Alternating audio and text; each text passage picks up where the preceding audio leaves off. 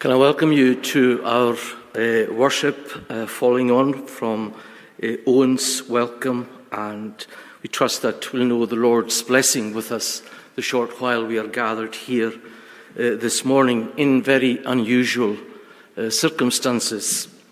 But we, uh, again, as Owen said, we thank the Lord for the technology that makes it possible for us, even though we're not gathered together uh, that we can share together in the Word of God. I'd like us to read from Psalm 85 together. Uh, I want to look at this psalm uh, this morning and this afternoon, all being well. And I'd like to read it from verse 1 to verse 7. We'll look at the first seven verses uh, this morning. So, Psalm 85 to the choir master, a psalm of the sons of Korah. Lord, you were favorable to your land. You restored the fortunes of Jacob. You forgave the iniquity of your people. You covered all their sins. You withdrew all your wrath. You turned from your, uh, from your hot anger. Restore us again, O God of our salvation, and put away your indignation toward us. Will you be angry with us forever? Will you prolong your anger to all generations? Will you not revive us again, that your people may rejoice in you? Show us your steadfast love, O Lord, and grant us your salvation. Just before we look at these words, let's bow our heads in prayer together. Lord our God, our desire is that you would open our hearts to receive your word. We pray, Lord, that you would send forth your light and your truth to be our guides, that uh, your glory would be shown, shone into our hearts, the light of the glory, of the knowledge of the glory of God in the face of Jesus Christ. Lord, give us a hearing ear and bless your word to your own glory. We pray in Jesus' name. Amen. Well, we've been hearing over the past few weeks uh, from Sinclair uh, the Advent series, and it's a very appropriate, very appropriate, obviously, for uh, the message of the birth of Christ and the miraculous, one of the most, if not the most, miraculous events in the history of the world, the birth of the Lord Jesus Christ. We've heard of the humans involved in that dramatic occurrence, and we've heard of God's sovereign involvement in all that took place there. And we can only bow with reverence. Uh, is that not the case? As we take in the significance of all that happened, as a song puts it, long time ago in Bethlehem. We bow with reverence. That's all we can do. We worship God. We join even with the angels the heavenly host, as they, in the past, 2,000 years ago, attributed glory to God in the highest, and on earth, peace among those with whom God is pleased. We thank God the Father at this time of year, at the end of another year. We thank Him for His gift of Jesus. Jesus, the Saviour. Jesus, the one who was promised so long, long ago. And we thank God the Father for his, his gift of Jesus. And we thank the triune God, Father, Son, and Holy Spirit, the Spirit who mysteriously and miraculously fulfilled the prophetic word Behold, the Virgin shall conceive and bear a son. And his name was to be called Jesus, yes, but also Emmanuel, God with us. And we believe, as the people of God today, that God is still with his church, his ecclesia, his called out ones. And my dear friends, just as he was with his people many years ago, he is still with us today. But we have to have our eyes open to see that and to believe that God will never leave nor abandon his people.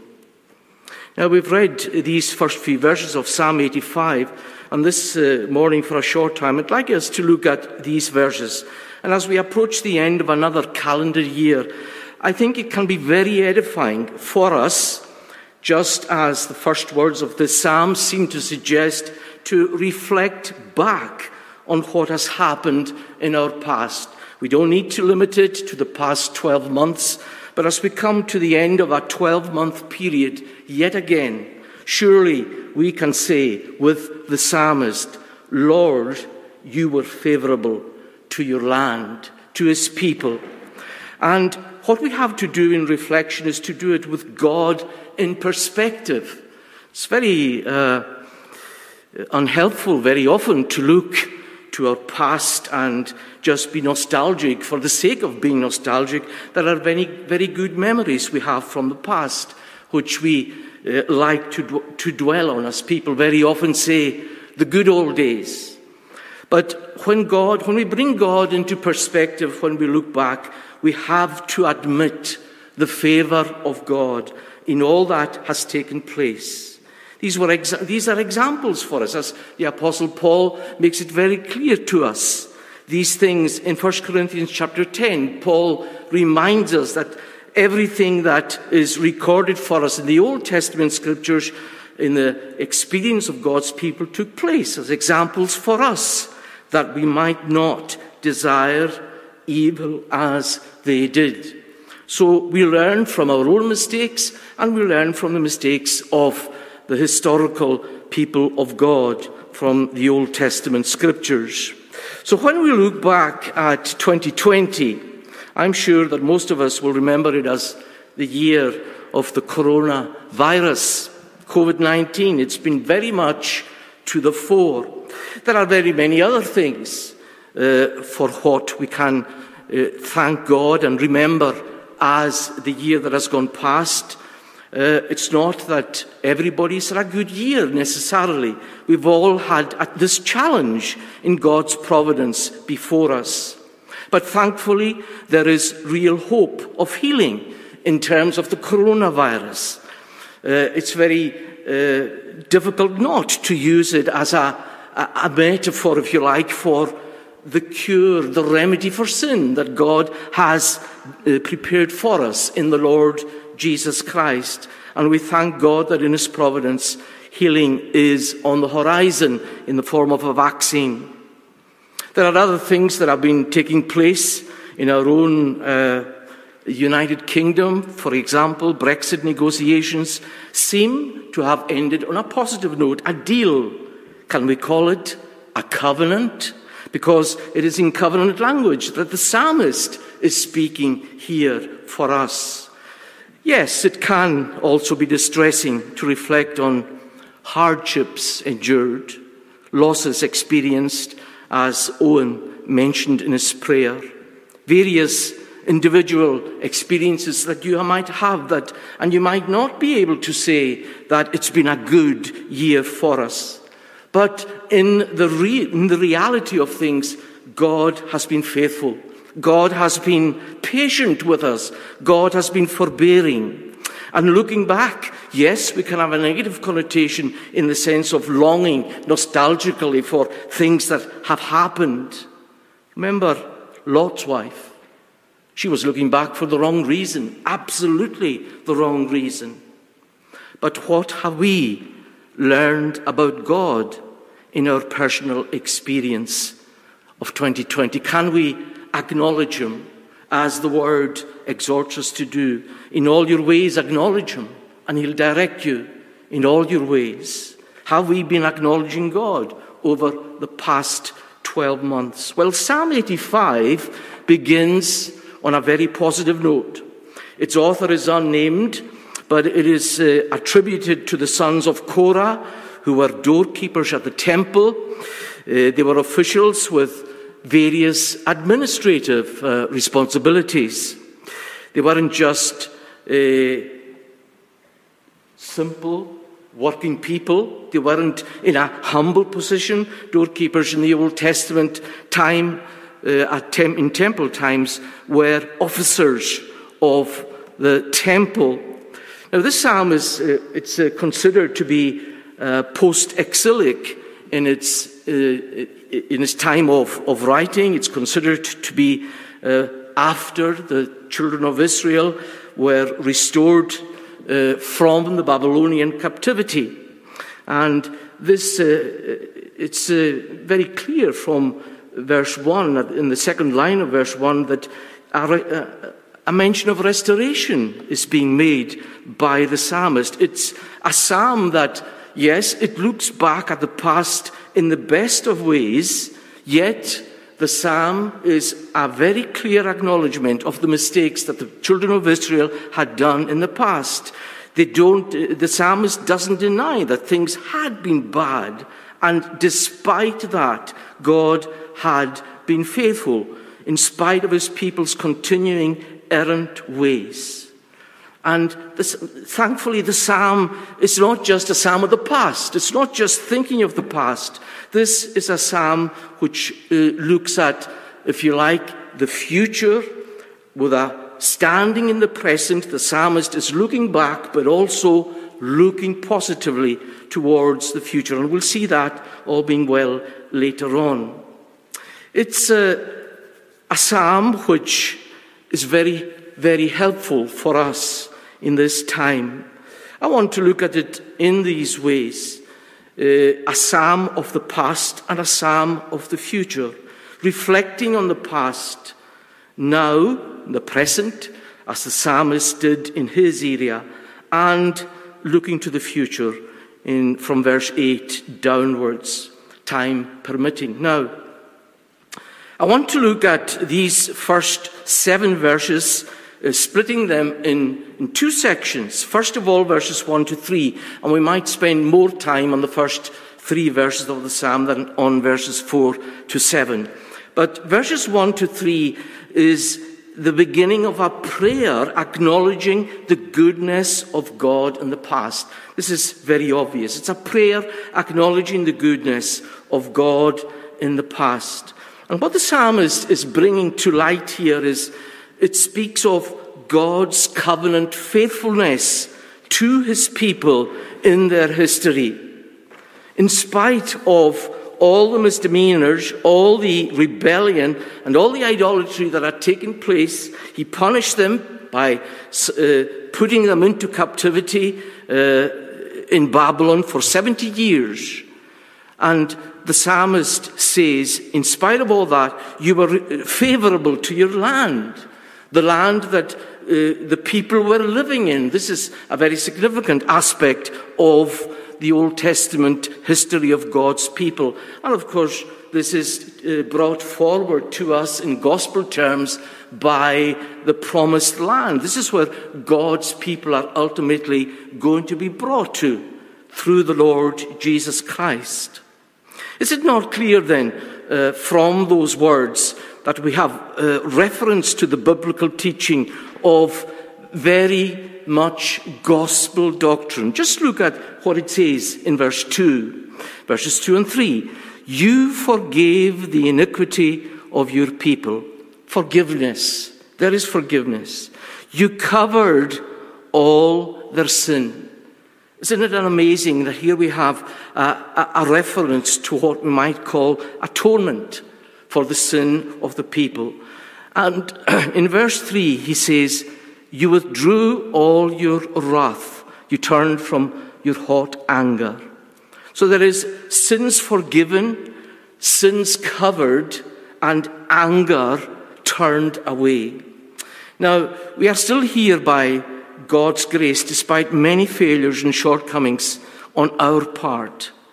These words uh, in verses uh, 2 and 3 are speaking of uh, forgiveness and atonement and uh, propitiation, the, the removal of God's just anger against his people.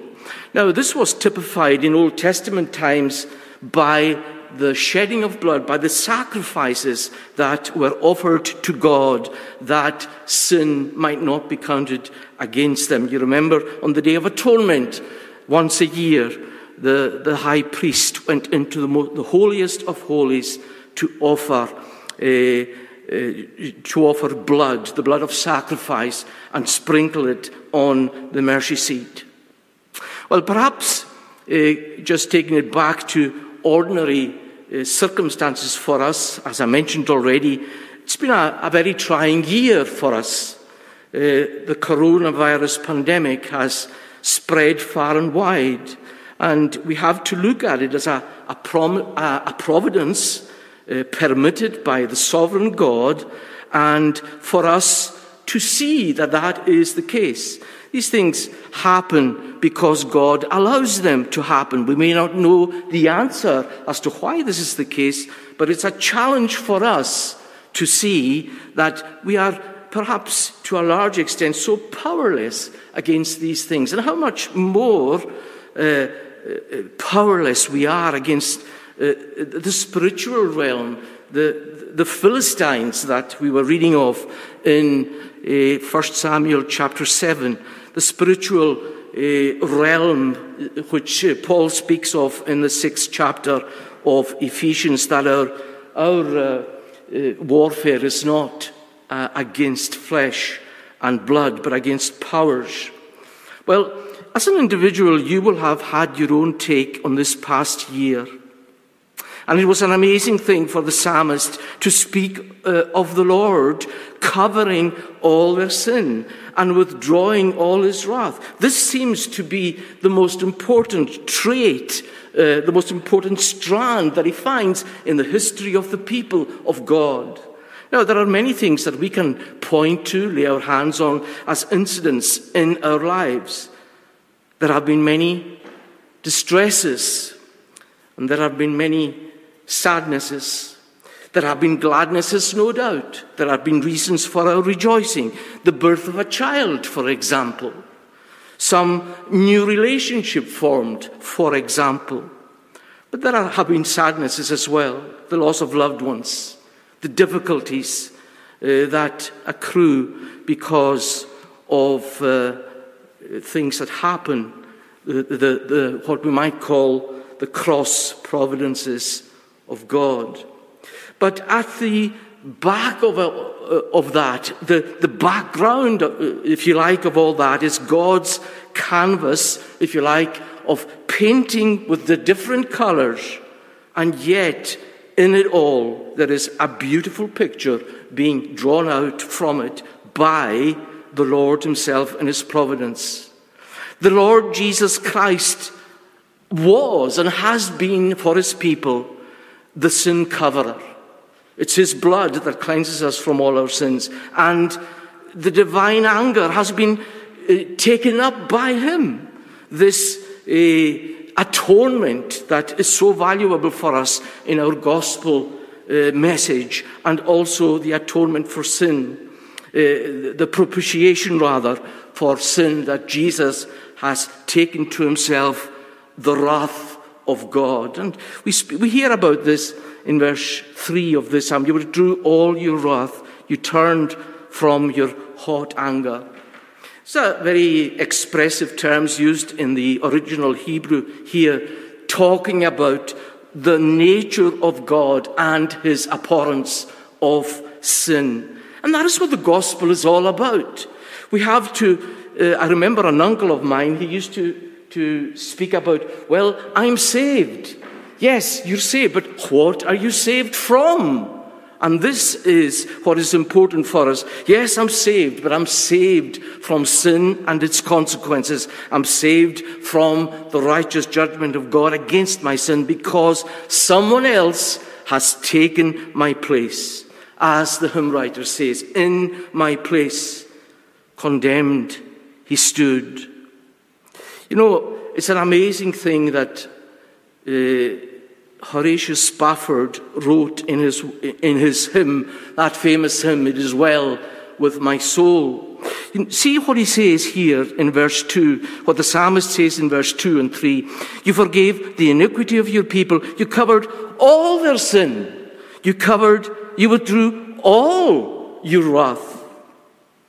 My sin, says Spafford, Oh, the bliss of that glorious thought. My sin, not in part, but the whole, is nailed to his cross, and I bear it no more. Praise the Lord. Praise the Lord.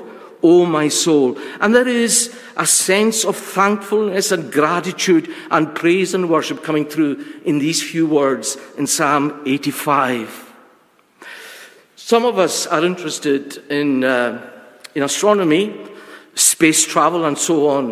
One of the things that always uh, takes up my intrigue is when uh, spacecraft with astronauts are returning to Earth the, the spacecraft cannot come through the Earth's atmosphere without having what's known as a heat shield.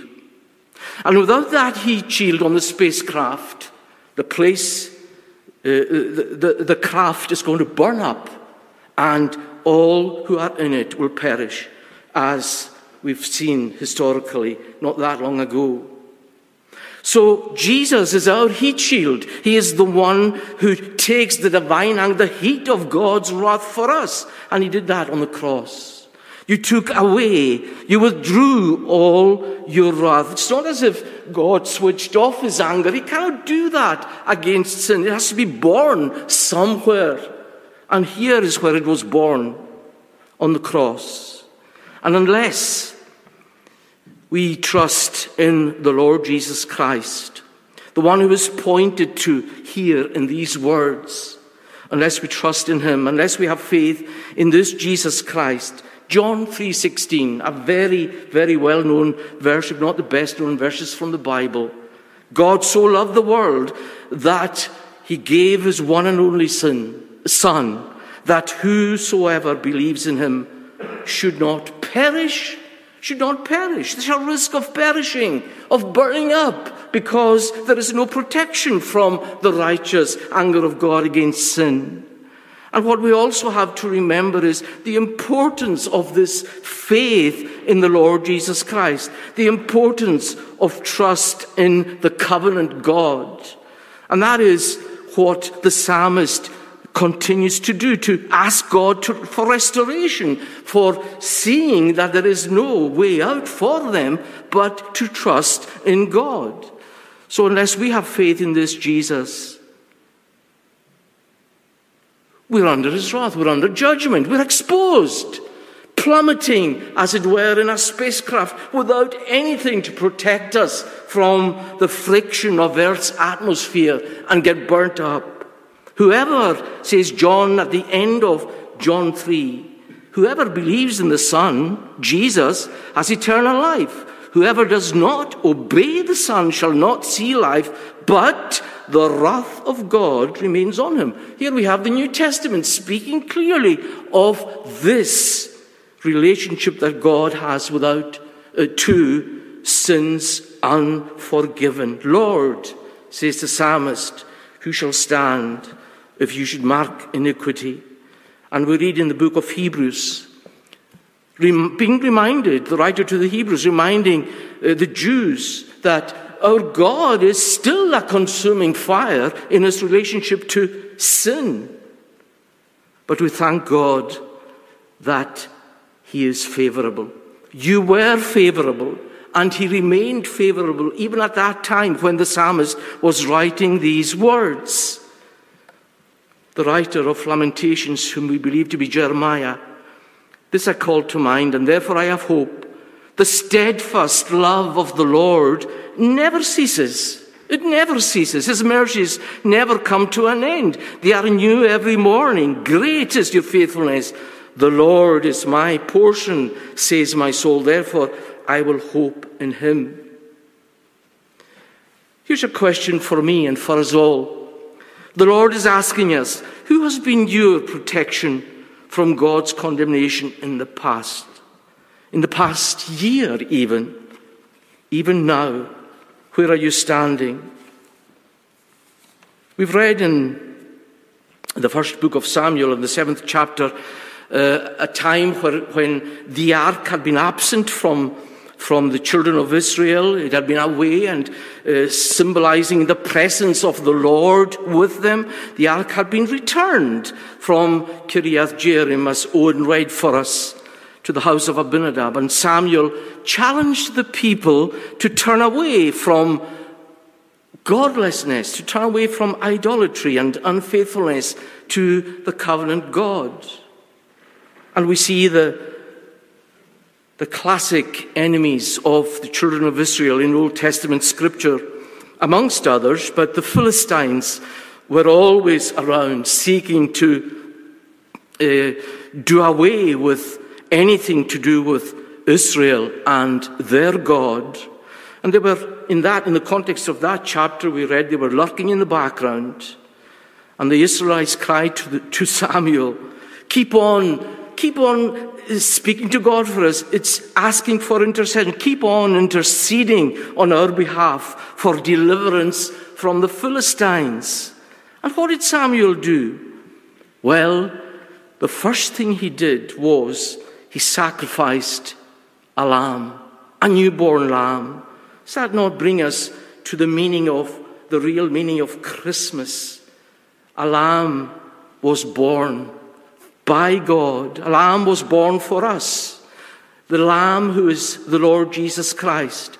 And we read uh, here that after he had done that, uh, it was a burnt offering to the Lord, a pointer to the bearer of our sins, the burning wrath of God, as it were, uh, uh, Jesus, the Lamb, being the subject of that.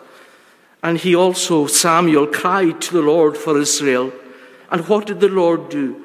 The Lord answered him and defeated the Philistine. Here we have, in this uh, context, I think Samuel is a type of Christ as our go between, as the one who interceded for, his, for the people, the children of God.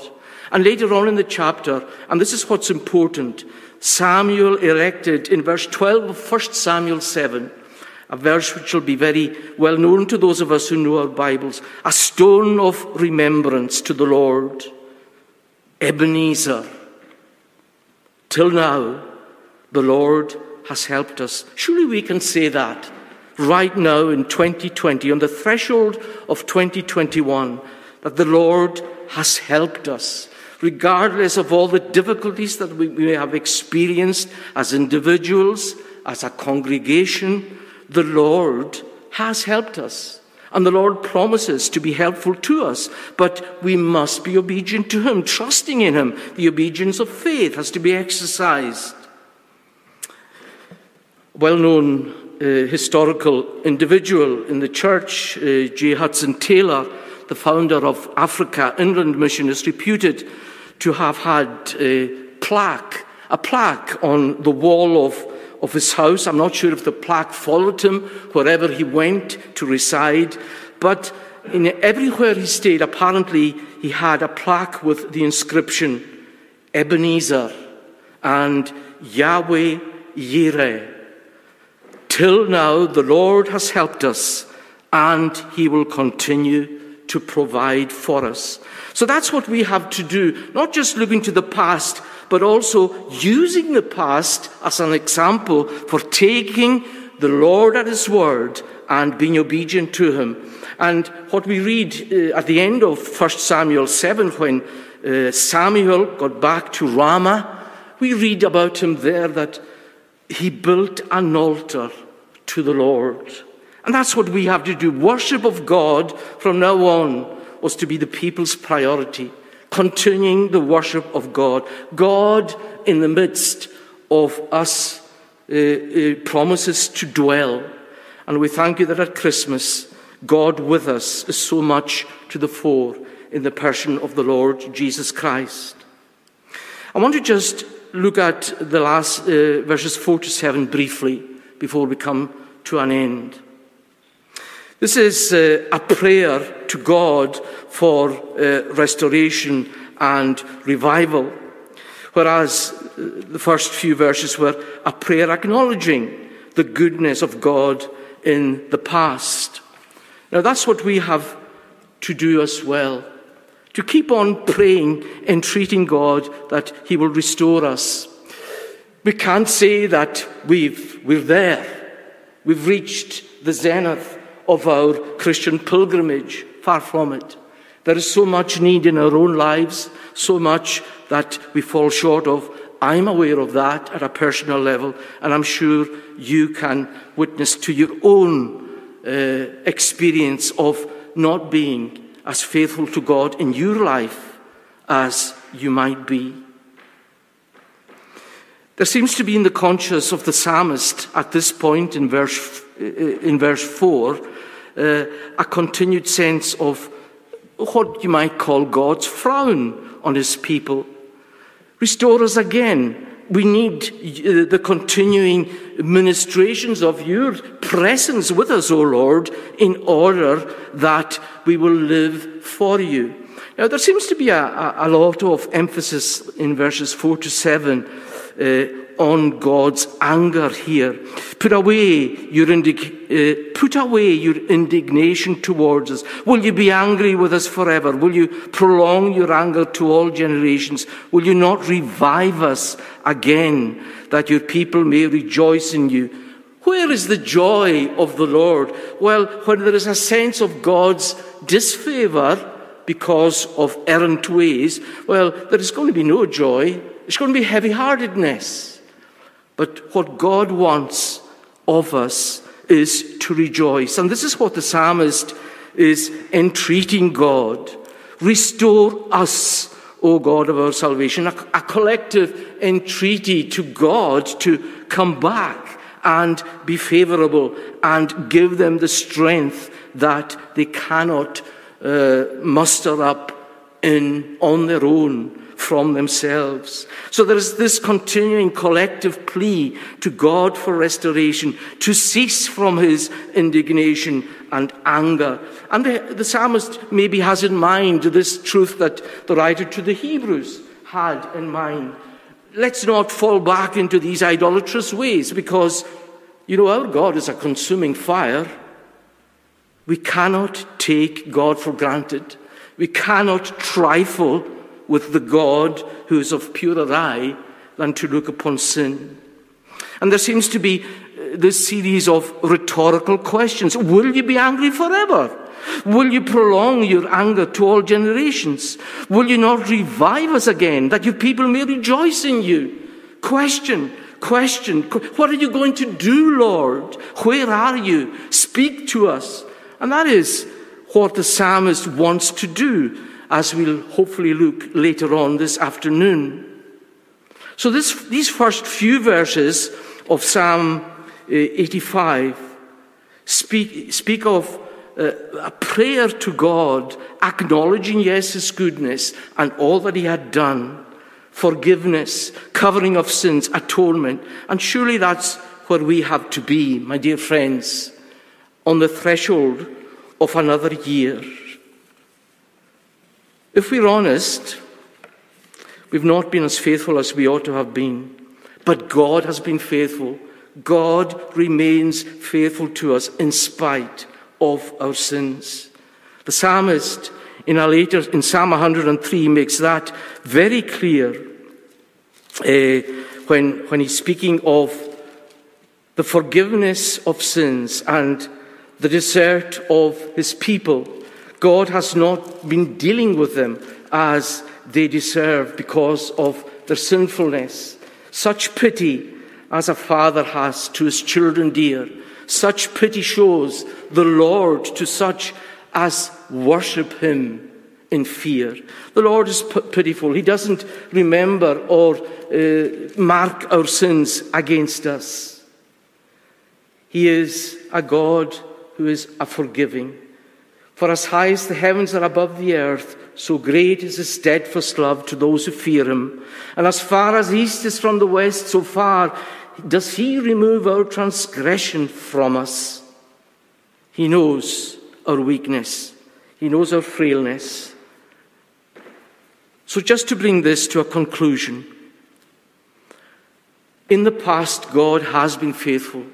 We acknowledge that. Lord, you've been good to us over 2020. We are still here on mercy's ground. The gospel is open. The, the, gospel message is there for us if we haven't already received it and embraced the Lord Jesus Christ to us. So, what the children of Israel are now needing is a guarantee of the continued faithfulness of God. Restore us, show us your steadfast love, O Lord. Now, I like these words in verse 7. I think they're beautiful words. Show us your steadfast love, O Lord. Show us, reveal to us, open our eyes that we may see wonderful things from your word. Show us the way in which we ought to walk, and that way is represented, personified in the steadfast love of God in the person of the Lord Jesus Christ. And in Him, He will grant us His salvation. He will save us from our sins. He will strengthen us for the rest of the way. And ultimately, He will bring us to glory. We need the Lord to address our deficiencies now and prepare us for service for the future as individuals and as a congregation. Lord, we need you. Without you, we are helpless. And the Lord Jesus himself reminded his disciples that without me, you can do nothing. But as Paul says, we can do all things through him who is our strength, who strengthens us. And this part of the prayer ends, and the answer from above is awaited. In verse 8, it starts Let me hear what God the Lord will speak. Well, God willing, may we hear what God the Lord will speak as He instructs us through these last verses of this psalm later this afternoon. Lord, we thank you for your word.